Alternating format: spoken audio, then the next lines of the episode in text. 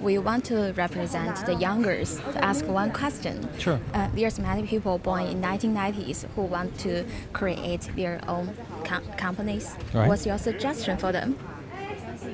Your suggestions to Yeah. avoid the mistakes they Yeah. would.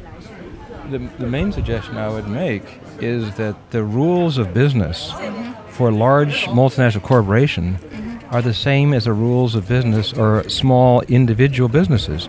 You have to do your market research. Most businesses fail because they haven't done their homework enough. Uh, so do take market research more seriously than you think you should.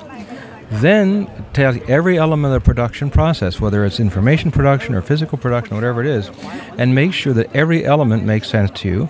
And then on top of that, lean back and look at all that and say, now what's the improvement system of my business? Most people have never asked that question. What is the improvement system of my business? And then lean back again and say, now how do I improve that? Because then you improve the improvement, which improves the improvement. And that's how you accelerate innovation. Uh-huh. Do you got any encouragement for them? One word to en- encourage them. One word. Oh One my goodness sentence. gracious. One Uh, sentence, all right. Have guts and implement.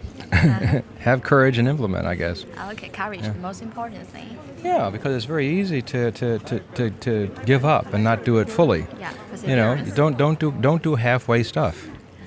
Thanks. You know, it's like in the martial arts. You don't go to the surface, you hit through. Right? So same sense of martial arts, go all the way through. Don't just go halfway. Mm-hmm. Thanks. Thanks a lot. Yeah, you're welcome.